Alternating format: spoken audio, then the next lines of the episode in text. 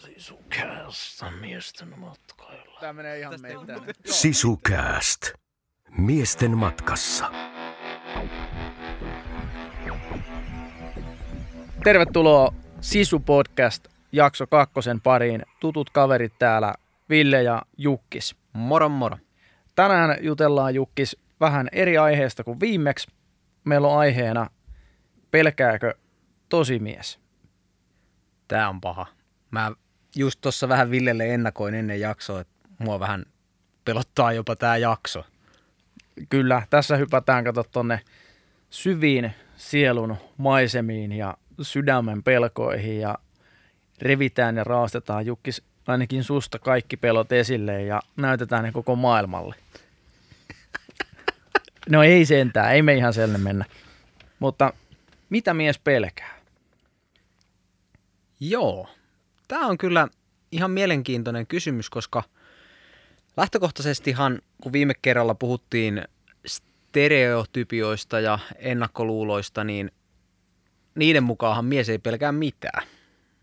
Hmm. Mutta todellisuudessa meitä kohtaa niin monenlaiset asiat elämän aikana, että pelkoja syntyy ihan väistämättä.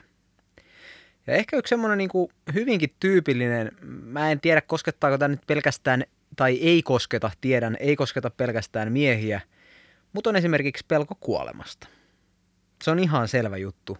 Me jokainen ollaan tämän tuntemattoman asian kanssa tekemisissä jossain vaiheessa elämää ja se luonnollisesti aiheuttaa pelkoa. Mutta kyllä yksi semmoinen aika isokin pelonaihe miehen elämässä on torjutuksen tulemisen pelko. Ja niin kuin viime kerralla tosiaan niistä ennakkoluuloista puhuttiin ja odotuksista, joita miehiä kohtaan on, niin siellä on semmoinen pelko, että tuunko mä torjutuksi, koska mä en täytä tätä, näitä ennakko ja sitä stereotypiaa. Joo, toi on, toi on tosi hyvä. hyvä. Ja se, mistä mä uskon, että no johtuu, tai mennään, mennään sen verran, mä otan tuossa vähän takapakkia ja itse pelosta, että et mitä se pelko on. Ja mulla on tämmöinen ajatus siihen, että pelko on asia, joka vääristää totuutta. Ja se saa näyttää niin kuin monet asiat niin kuin täysin, tai kääntää ne asiat päälailleen. Et se on ikään kuin tämmöinen niin kuin vääristävä linssi, joka kääntää niin koko homma ihan toisen näköiseksi, mitä se todellisuudessa on. Se on justkin, justiin näin, koska tota, pelko toimii usein ää, meidän tunteen kautta. Ja kun mietitään meidän tunteita, niin meidän tunteethan on viesti jostain. Se ei välttämättä tarkoita sitä, että meidän tunne on aina se, joka on varsinaisesti oikeassa siinä tietyssä asiassa, mutta tunteen tehtävä on viestiä jotain meille. Eli tosin sanoen, niin voi olla näin, että sun, sun tunteiden viesti on väärä. Sun tunteet valehtelee sulle. Mä en tiedä ehkä niinkään, onko, onko kyse siitä, että tunteet valehtelee, mutta meidän tunteetkin syntyy erilaisten elämäntapahtumien ikään kuin jatkumona. Eli meillä on lapsuus, siellä on tietynlaiset kokemukset, tietynlaiset taustatekijät. Näin ollen meidän tunnemaailmakin elää vähän niin kuin niiden taustatekijöiden kautta. Eli jos sulla on esimerkiksi joku trauma peräinen juttu elämässä, niin on luonnollista, että sä tunnet samankaltaisissa tilanteissa aika voimakkaitakin, ehkä pelon tai jonkun tämmöisen ahdistuksen tunteita. Mutta se ei ole välttämättä se totuus, että se tilanne on yhtä uhkaava, mitä se on ollut aiemmin. Mm, joo, kyllä. Mä uskon, että pelko, niin kuin sanoinkin tuossa, se on, se on niin kuin asia, joka vääristää sitä totuutta.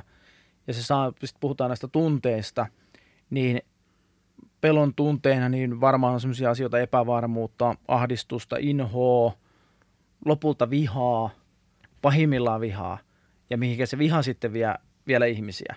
Hmm. Niin voidaan me niin lyödä näitä kahta asiaa kuitenkin sillä niin yhteen, että esimerkiksi niin kuin viha lopulta syntyy jonkinlaista pelkotilasta. Niin, se on varmasti jonkunlainen semmoinen puolustautumisreaktio – Eli sillä vihalla pyritään ikään kuin pois ajamaan se olemassa oleva pelon tunne. Ehkä niinkään sitä uhkaa sillä vihalla ei lähdetä ajamaan tai sanotaan tietoisesti ainakaan ajamaan niin kuin pois siitä elämän läsnäolosta tai elävästä olemisesta, vaan enemmänkin se pelon tunne, koska sitä tunnetta ihminen ei kestä. Mm. Ja mies voi kokea näitä tunteita. Mm.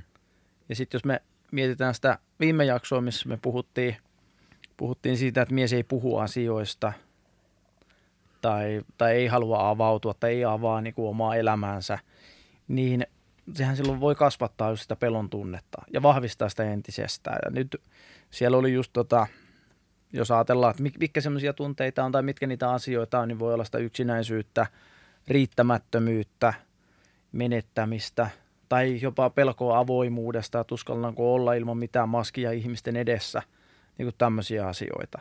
Ja ne sitten aiheuttaa sitä pelkotilaa ja saa meitä ehkä sulkeutua jopa enemmän niin kuin ympäröivältä maailmalta. Just, just näin. Näin mäkin sen ajattelen. Mutta minkä avulla sitten näitä juttuja, mulla on, mulla on taas kysymyksiä. Niin kuin ekassa jaksossa puhuttiin, että kysymyksiä kyllä tulee, mutta ei välttämättä vastauksia. Mutta jos me mietitään vähän, että jos, jos tämän pelon kanssa nyt pelataan, niin kyllä niin kuin ainakin mä huomaan, tai me luonnehdettiin siinä, että mikä mies on. Mietittiin sitä hommaa. Niin mä voisin sanoa jopa, että en ehkä enää, mutta mä oon ollut pelokas. Ja siihen liittyy just monta asiaa. Siihen liittyy just sitä, että ainakin omalta kohdaltani niin vähän pelännyt avata sitä omaa sisintä ihmisille, läheisille ihmisille, opetella puhua vähän niistä omista tunteistaan, näyttää omia tunteitaan ja sen kautta myöskin vähän pelännyt sellaisia konfliktitilanteita. Et mieluummin on kivempi olla niinku muiden kanssa samaa mieltä kuin vähän eri mieltä. Hmm. Ja sitten tässä on myös se, se mistä viimeksi puhuttiin – että jos me kuvattaisiin sitä miehisyyttä ja sitä luonnetta siinä miehisyydessä eri tavalla kuin niillä perinteisillä aviomies, isä, esimerkiksi sillä, että on herkkä, niin herkkyyshän myös tietyllä tapaa altistaa tietynlaisille peloille. Ja, ja se ei sinänsä niin kuin, puhuttiin viimeksi, että herkkyys ei ole heikkoutta, tai en tiedä mainittiinko aivan varsinaisesti näillä sanoilla, mutta nytpä mainittiin. Eli heik- herkkyys ei ole heikkoutta – mutta herkkyys ominaisuutena on semmoinen, että ihminen kokee myös pelottavat asiat voimakkaammin. Mutta myös joitakin positiivisen sävytteisiä asioita, niin saattaa olla, että herkkä ihminen kokee voimakkaammin. Hmm. Mutta miten tämmöisen pelkotilojen kanssa, koska niillä, niitä ihan kaikilla varmasti on. Hmm. Mutta miten, miten niissä niinku selviää? Onko sulla, onko sulla itsellä omakohtaisia kokemuksia? Koska mä oon niinku paljon miettinyt tämmöisiä juttuja just, että – että var, varsinkin tilanteissa, missä niin kuin, jos mä olen mies, niin mä ajattelen sitä tilannetta, että mä tuun tilanteeseen, missä on muita miehiä, niin sekin voi olla vähän pelottavaa. Mm. Varsinkin jos sä et sä hirveästi tunne, sä tuut vähän uutena siihen porukkaan, niin sekin on aika pelottava tilanne. Ihan näin yksinkertainen asia. Niin mitenkä niin semmoisessa kannattaa niin kuin toimia menetellä? Onko sulla tähän niin kuin avaimia? Auta meitä muita. No, niin kuin puhuttiin jo, niin vastauksia ei ole, mutta kysymyksiä löytyy. Mä ajattelen, että ehkä semmoinen niin armollisuus itseä kohtaan on hyvä työkalu pelkojen kanssa. Antaa itselleen lupa pelätä, lupa tuntea pelon tunnetta, lupa tuntea sitä, että, että mä en ole nyt ihan niin varma asiasta. Esimerkiksi nyt tilanteessa, jossa tulee vaikka ei niin tuttuun seuraa ja, ja tulee semmoinen vähän, että hei, mikä tämä mun paikka on tässä porukassa. Niin armollisuutta itteen kohtaan ja, ja ihan rauhassa tarkkailla. Ei, sun ei tarvitse lähteä niin sanotusti suorittamaan sun miehisyyttäsi, että kattokaa mikä alfa mä oon. Mm. Vaan sä voit rauhassa olla siinä ja antaa tilanteen viedä. Ja sit tuut ihan omana ittenäs läsnä siihen tilanteeseen. Tämä, tämä on hyvä ajatus. Mutta toimiiko käytännössä? Niin. Mä, mä, mä oon miettinyt tätä, että, että kuitenkin miehenä sun pitää niin kuin pitää tietynlainen, vai pitääkö sun pitää tietynlainen rooli päällä? Niin, pitääkö? Se on ehkä taas tämä kysymys. Me vastataan Ville koko ajan kysymyksellä kysymykseen, mutta nimenomaan pitääkö olla, vai onko siinä nimenomaan kysymys jonkinlaisesta stereotypian toteuttamisesta, ennakkoluulon ikään kuin täyttämisestä, että mies on tällainen, mies on tätä ja tuota, ja sitten kun me yritetään täyttää sitä, me huomataan, että eipä pystytäkään, nyt on mit, tämä, tämä mittari on liian korkealla, rima on liian korkealla. Ja onko se itse asiassa myös, että meidän osa peloista syntyy niiden ennakkoluulojen kautta? Varmasti muuten on. Mä, mä uskon itse, että, it, it, että se ennakkoluulot vaikuttaa hyvin paljon siihen kuvaan. Mä heitän tähän tosi ajatuksen tai mun omakohtaisen kokemuksen myöskin tästä, että tota, meillä on sellainen yhdistys Brothers in Christ, joka itse asiassa on tässä tämänkin podcastin taustalla vahvasti vaikuttamassa. Mä itse uskon näin, että miesten tämmöinen keskinäinen yhteys, niin avaa niin kuin ovia esimerkiksi pelkojen kanssa sille, että me pystytään käsittelemään, että me pystytään murtamaan niitä pelkotiloja tai ennakkoluuloja. Mutta se ei, se ei vaan toimi sillä niin kuin, että, että kaikki tulee sinne ja vetää jonkun roolin päälle, vaan mä haluan tarjota sellaiset, että meillä olisi niin alusta, missä me voidaan tulla omana itsenämme siihen tilanteeseen. Ja on se sitten tapahtuma mikä hyvänsä. Se voi olla kisailua tai se voi olla ihan perus saunailta tai, tai se voi olla jotain muuta. Mutta kun me tullaan yhteen, niin mä itse haluan tämän yhdistyksen niin perustajana, niin sen, että kaikki voi tulla niin omana itsenään, tuntee olonsa turvalliseksi siinä porukassa, mikä on. Ja me voidaan riisua se maski ainakin hetkeksi pois. Ja tottahan on siis se, että mitä itsekin tuossa, kun muutamissa kesäolympialaisissa yhdistyksen toiminnassa ollut mukana, niin se mikä siinä on niin kuin hienoa ja mitä ylipäätään ehkä niin kuin haluan tuoda sen näkökulmaa, että miehille suunnatussa toiminnassa, niin ei nyt oikeasti tarvitse yrittää keksiä mitään pyörää uudestaan, koska monet jutut, mitkä ikään kuin liitetään aika usein myös stereotyyppisesti miehisyyteen, on kuitenkin niitä juttuja, mistä valtaosa miehistä pitää. Tietenkin kaikki ei, ei voi pitää ja eivät pidä, mutta se on mun mielestä aika hyvä silti, hyviä työkaluja, joilla lähestytään sitä niin kuin miehen mieltä ja miehen sydäntä. Että on semmoista niin kuin yhteistä toimintaa ja nimenomaan se toiminnallisuus myös ehkä miesten maailmassa on aika, aika semmoinen merkittävä juttu. Joo, se on ihan totta, että toi toiminnallisuus on varmasti semmoinen niin kuin ovi avaava asia siellä, mitä tapahtuu.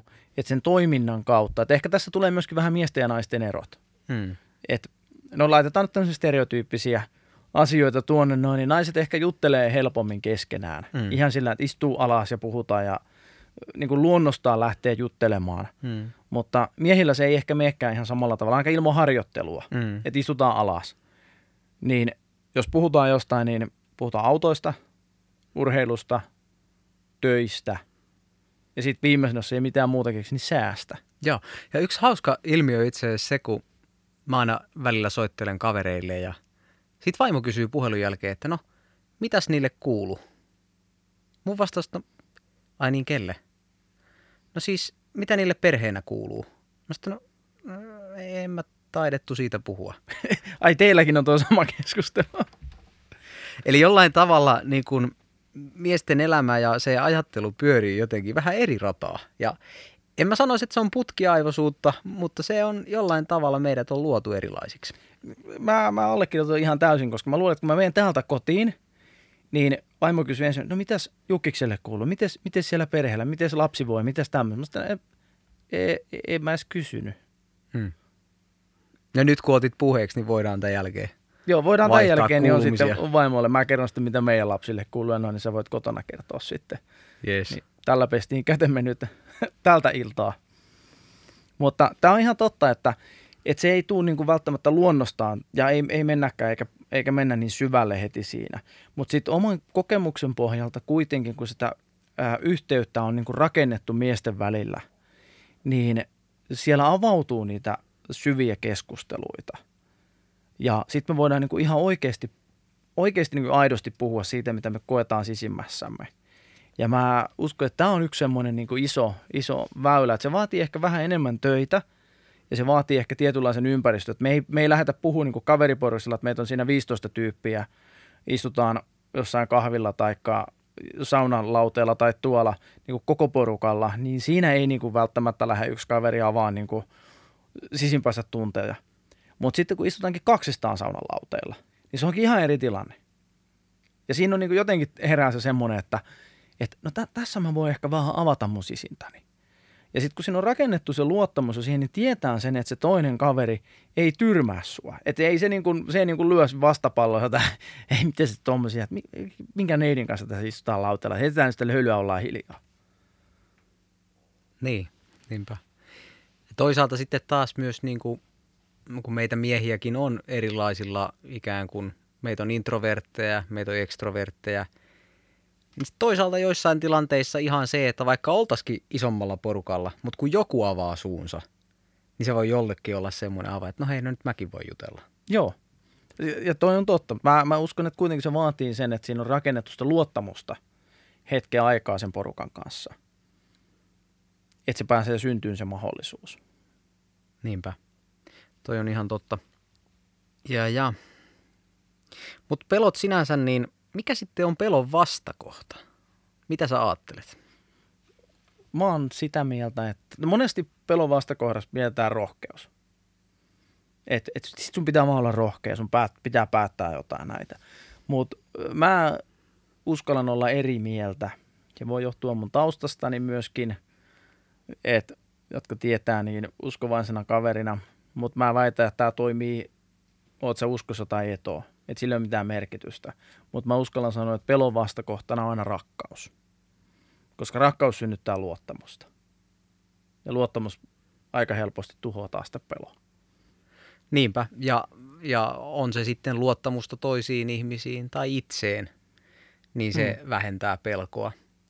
Ja ehkä kristillisessä näkökulmassa ja kontekstissa, niin luottamus Jumalaan. Hmm. Ja tämä raamatun lausehan kuuluu, että rakkaudessa ei ole pelkoa. Eli jos meillä on se luottamussuhde kaikkivaltiaisen taivaan isään, niin se, se yksinkertaisesti vaan karkottaa pelon. Nyt meillä tippui suuri osa mies kuulijoista sieltä, kun ruvetaan puhua rakkaudesta.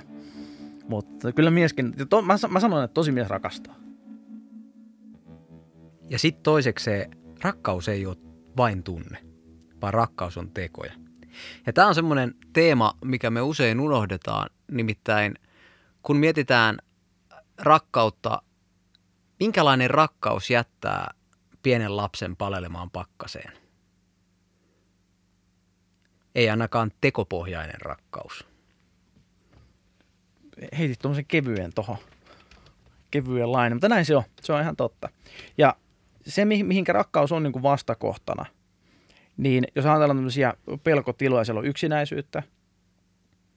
Ja mä väitän, että moni mies kokee yksinäisyyttä. E, moni mies kokee yksinäisyyttä silloinkin, vaikka sä oot porukassa. Ja nyt, nyt se, mistä mä uskon, että se johtuu, on se, että meillä on se tietynlainen maski pitää olla päällä. Tietynlaiset stereotypiat pitää olla. Ja sitten jos et sä ole täysin stereotyyppinen mies, joka menee niiden kaikkien juttujen, tai sä et porukan äänekkään tai toisesta tai kolmanneksi äänekkään. Vaikka jos, vaikka, jos sä oot vaikka vähän introvertti enemmän, niin sä voit jäädä kokeen yksinäisyyttä. Sä et ole samalla tavalla kohdatuksi. Ja kun kuitenkin kaikki ihmiset haluaa tulla kohdatuksi jollain tasolla, niin se saattaa aiheuttaa sen yksinäisyyden tunteen sinne, että sä oot vähän yksi. Sä et tiedä, mihin suuntaan sä oot menossa. Sä et tiedä, niin onko, onko sulla niin tässä oikeasti sellaisia sydämen ystäviä, matkakumppaneita mukana, näin. Ja se myöskin saattaa heikentää silloin meidän itseluottamusta. Hmm.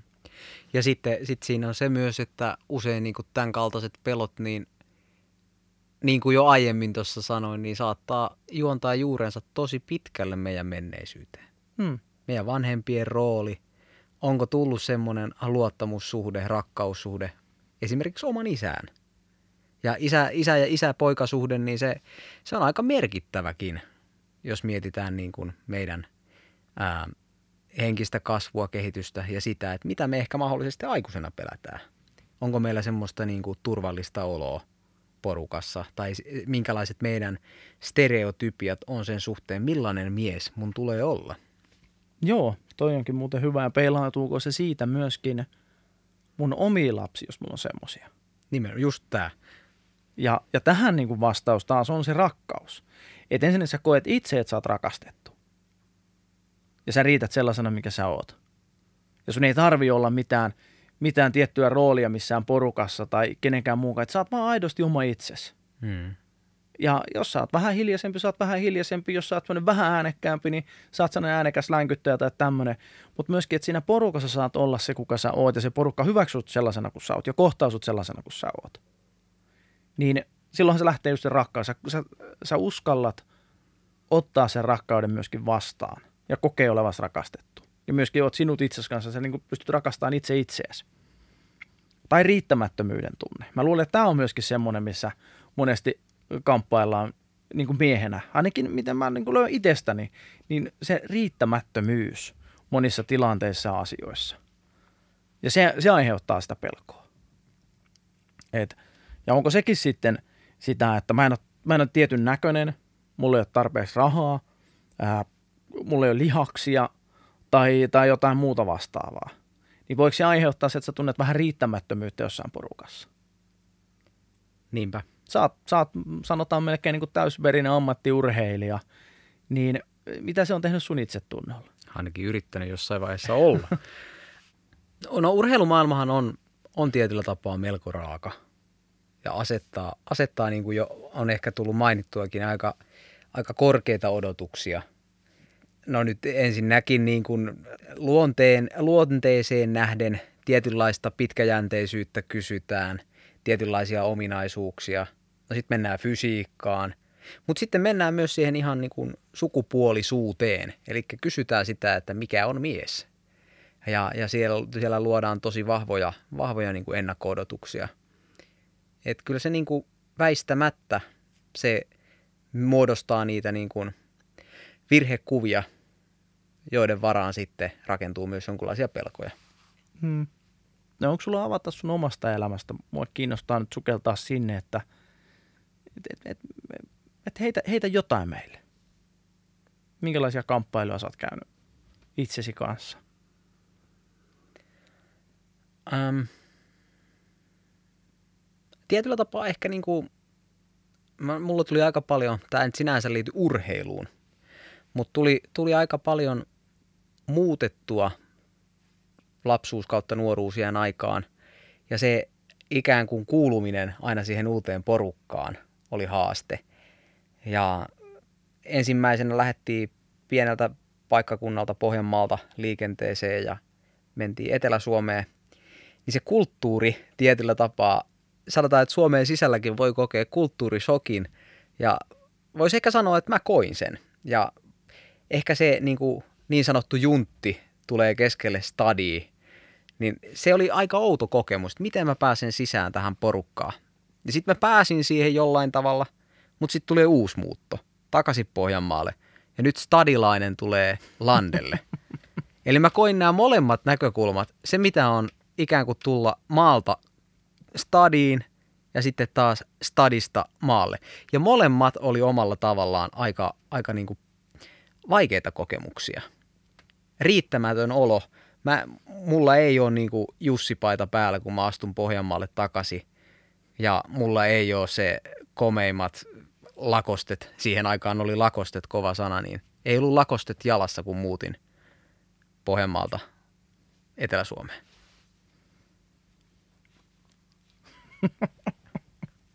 Joo, se on ihan totta. Miten, miten nuori mies tuommoisessa selviää?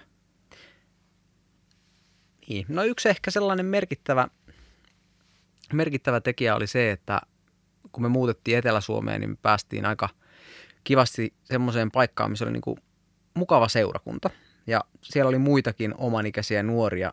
Niin se jotenkin niin kuin, tässä kohtaa täytyy sanoa, että seurakuntayhteydestä ja uskosta oli suuri apu sille, että pääsi niin kuin käsittelemään niitä omia tunteita ja sitä riittämättömyyden tunnetta ja pelkoa, pelkoa siitä – ja sitten taas kun palattiin Pohjanmaalle, niin siellä sitten muodostui muutama hyvä ystäväsuhde muutaman muun samanikäisen jätkän kanssa, niin se jotenkin niin kuin vahvisti sitä omaa asemaa ja ymmärrystä itsestä. Joo. Eli pystyy vähän käsittelemään sitä muutosta ja muutoksen pelkoa, mitä siellä tapahtuu. Samalla joutuu vähän ehkä kamppailemaan sen oman sisimmän kanssa, että mihinkä porukkaan mä oikeasti kuulun, kun se on koko ajan muutoksessa. Just niin. Ja mä uskon, että tämä on aika moni, monella kuitenkin semmoinen, että se oma sisin on muutoksessa. Se voi olla eri tilanteissa sitten tietysti. Ja sitten niin kuin ehkä toikin, että se oli aika ratkaiseva ikä, missä vaiheessa lähdettiin liikkeelle. Että mä olin niin kuin 13, kun muutettiin ensimmäisen kerran ja 15, kun muutettiin takaisin. Että me oltiin aika lyhyt aika tuon niin kuin Etelä-Suomen alueella. Ja se vaikutti aika niin kuin konkreettisesti, koska äijä on murrosiässä. Ja, ja muutenkin ehkä semmoinen, että mitä ihmettä täällä tapahtuu, että mulla on lapsen pää, mutta miehen vartalo. Eli jollain tavalla se oli niin kuin shokeeraavaa aikaa muutenkin. Niin. Joo, shokissa itsensä kanssa ja ympäristö muuttuu vielä, niin etit itsesi sitten erilaisissa ympäristöissä. Siinä on semmoinen mukava soppa, että etin niitä. Pyöri siinä nyt sitten. Hmm. Mutta tota, voitaisiin ihan tähän loppuun. Otetaanko tämmöinen asia vielä sitä rakkaudesta? Otetaan. Koska mä uskon, että tämä rakkaus on, niinku, tämä on oikeasti vahva teema. Ja kun tämä on vastakohta pelolle. Ja tämä on oikeastaan tie ulos pelosta. Että sä uskallat, niinku, että sä uskallat sisäistää rakkauden. Ja se on niinku tosi miehinen asia. Vaikka se on sanona semmoinen, mitä ei niinku ihan hirvittävästi tule niinku sanottua, varsinkaan miehenä kenellekään muulle kuin vaimolle ja omalle lapsille. Ja mun mielestä mies käyttää sitä liian vähäistä sanaa. Et mun mielestä pitää sanoa, että uskaltaa rakastaa ja rakastaa. Ja voi sanoa jollekin ystävälle, että hei mä rakastan sua. Ja siinä ei ole mitään outoa. Mm. Toki siinä on aika iso kynnys sanoa se, Mm. mutta otetaan vielä tästä kiinni. Et, et, mit, mit, mitä se rakkaus, niin kuin, mit, mitä se sitten niin kuin käytännössä, sanoit, että se on tekoja, mutta mitä se voi niin kuin, varsinkin miesten välillä olla, koska se on kaikkea muuta kuin seksuaalista. Juu, juuri näin. Mä sanoisin, että rakkaus ystävyyssuhteessa on niin välittämistä. No, välittäminen kuulostaa aika laimeelta. Se kuulostaa semmoiselta, niin että, mitä, että, että, että kyllähän mä nyt joo välitän. Mutta rakkaus ehkä konkretisoi sen välittämisen siinä, että hei, mä tuun sun luo ja kolaan sun lumet. Tai jotain vastaavaa, että se, että se oikeasti niin kuin jotain alkaa tapahtumaan. Koska rakkaus ilman tekoja on kuollut. Eli jos ei, jos ei tapahdu jotain, niin miten ihmeessä se toinen ihminen voi ikään kuin vastaanottaa sitä rakkautta ja ymmärtää sitä, että sä rakastat. Että jos, jos niin kuin mä sanon ystävälle, että mä, sä oot mulle rakas, mutta sitten kun hän pyytää apua tai jotain, niin mä, mä vähät välitän siitä. Eli siitä, siinä, ei ole, siinä on kysymys ehkä tietynlaisesta, mie, että olen mieltynyt tähän ihmiseen ja hän on mukava tyyppi, mutta en nyt ole valmis oikein laittaa itse sitten niin kuin itteeni likoon. Että näin mä sen niin kuin tiivistäisin. Toi, toi on aika hyvä, kun mulla on heti tähän esimerkki tosi elämästä. Ää, korona iski meidän perheeseen, oltiin molemmat vaimon kanssa sitten hiukan kipeänä ja siitä yritettiin selvitä ja tuli lunta ihan älyttömästi. Niin tota, mä laitoin meidän tota, WhatsApp-ryhmään viestin, että hei, lunta tulee ihan hirmuisesti, ollaan koronasta täällä vaimon kanssa, että löytyisikö joku, joka voisi jeesata lumitöissä. Niin ei varmaan mennyt puolta tuntia, kun oli kaksi kaveria meillä pihassa lumikolien kanssa ja kolmas kaveri oli ö, kotona vähän hermona ollut sitten vaimolleen, kun näki sen viestin liian myöhään, ettei päässyt auttamaan. Et ihan konkreettista rakastamista. Mm. Ihan, ihan konkreettista niitä rakkauden tekoja esimerkiksi tällä tavalla. Ja se oli, niinku, se oli oikeasti tosi koskettavaa, mitenkä, mitenkä niinku jätkät saman tien reagoivat, että totta kai tullaan eesataan. Ja mä uskon, että tätä meidän pitäisi tehdä enemmän. Meidän pitäisi niinku enemmän osoittaa niillä teoilla, että hei, mä välitän susta, mä rakastan sua. Toinen asia, minkä mä voisin heittää tässä, että ainakin mä käyn välillä aina joidenkin kavereiden kanssa syömässä, tai kun mennään syömään, niin tiedätkö, tiedätkö mikä asia mua ärsyttää kaikkein eniten? Hmm. Se, että kun mennään syömään, ollaan syöty, odotetaan laskua, niin sitten ruvetaan miettimään, no, no kai tässä nyt kaikki maksaa omansa. Ja sitten yksikään tyyppi ei ole semmoinen, että sanoo, että hei, mä muuten tarjoan jengille ruuat. Että mä, mä hoidan tämän. Koska, toi, niin. Toi syömisjuttu on siinäkin mielessä ihan hauska esimerkki, koska mä ajattelin sillä että rakkaus on myös ajan antamista. Jos sä mietit omaa perhettä, lapsia, vaimoa, niin sähän annat heille toivon mukaan paljon aikaa. Niin samalla tavalla myös ystävät ja, ja se, että sä rakastat sun ystäviä, niin se tarkoittaa mun mielestä sitä, että sä annat heille aikaa. Sä meet syömään, sä, sä teet juttuja heidän kanssaan. Joskus sä teet jopa sellaisia juttuja, joista sä et niin välitä. Käyt pelaas vaikka sulkapalloa. Mä en ihan hirveän innostunut sulkapalloilija ole. Meillä on sulkapalloturnauksia. Mä en ymmärrä sitä. en, mä, en mä sinne mene sen takia, että mä voisin voittaa siellä, mutta tota, hauskaa pitää. Mutta rakkaudesta veljeä kohtaan voisin osallistua jossain vaiheessa. Tämä oli lupaus, Jukkis, tämä oli lupaus. Mutta tämä ajan antaminen on myöskin, tämä on, tämä on tosi hyvä juttu ja tässä miehet ja naiset mä väitän täysin erilaisia. Kyllä. Et me voidaan olla näkemättä jotain meidän hyvää ystävää niin kuin miehenä vaikka vuoden ajan, sillä että me ei nähdä sitä vuoteen. Mm. Mutta sitten kun me nähdään se, niin me jatketaan tasan siitä samasta kohtaa, mihin me jäätiin vuosi sitten sen kanssa. Mm. Mutta tässä mä oon kuullut, että naiset on erilaisia. Mm. Et ne ei jotenkin, et, okei, voin olla täysin väärässä ja jos meillä on naiskuulijoita, niin korjatkaa mua tässä. Ottakaa meihin yhteyttä, laittakaa, että ei muuten mene näin. Mutta siis tämä on kuullut. Ja olikaan joku tutkimuskin jossain, nyt en muista mitään lähtökohtia tai viitteitä antaa tähän hätään. Mutta se, että, että jos naisilla tulee pitkä pätkä, että ne ei pidä niinku sitä ystävyydestä huolta, että ne on niinku pitkä hiljaisuus siinä välissä, niin niillä on niinku jotenkin vaikea jatkaa sitä samasta. Ja sitten kun mulla on taas sellaisia ystäviä, joita mä näen ehkä muutaman kerran vuodessa, niin tuntuu, että sinne niin vaan rakennetaan ja jatketaan siitä, mihin on jääty. Et ehkä tässäkin miehet toimii eri tavalla, mutta vaatiiko sekin sen pohjan sinne ja sitä, en mä, en mä osaa sanoa mm. tähän, mutta tämä on niin mielenkiintoinen. Mutta ei meillä nyt tässä kohtaa aikaa mennä tähän aikateemaan. Ja me saatiin hienosti käsiteltyä tätä rakkautta tässä näin. Niin mä luulen, että me päätellään kuule tämä jakso tähän. Jep. Jatketaan viikon päästä. Viikon päästä jatketaan ja meillä on ensimmäinen vieras, Juho Leppänen, joka on puhumassa meidän kanssa auttamisesta. Ja mitä tämä sitten liittyy miehen, miehenä elämiseen, siitä ensi kerralla. Se on mielenkiintoinen jakso ja Juhohan on tuttu myöskin tästä Autolla Nepaliin hankkeesta. Yes. Niin hei kiitos sulle, että olet ollut meidän matkassa tämän jakson ja kuullaan taas ensi kerralla. Moro. Moro.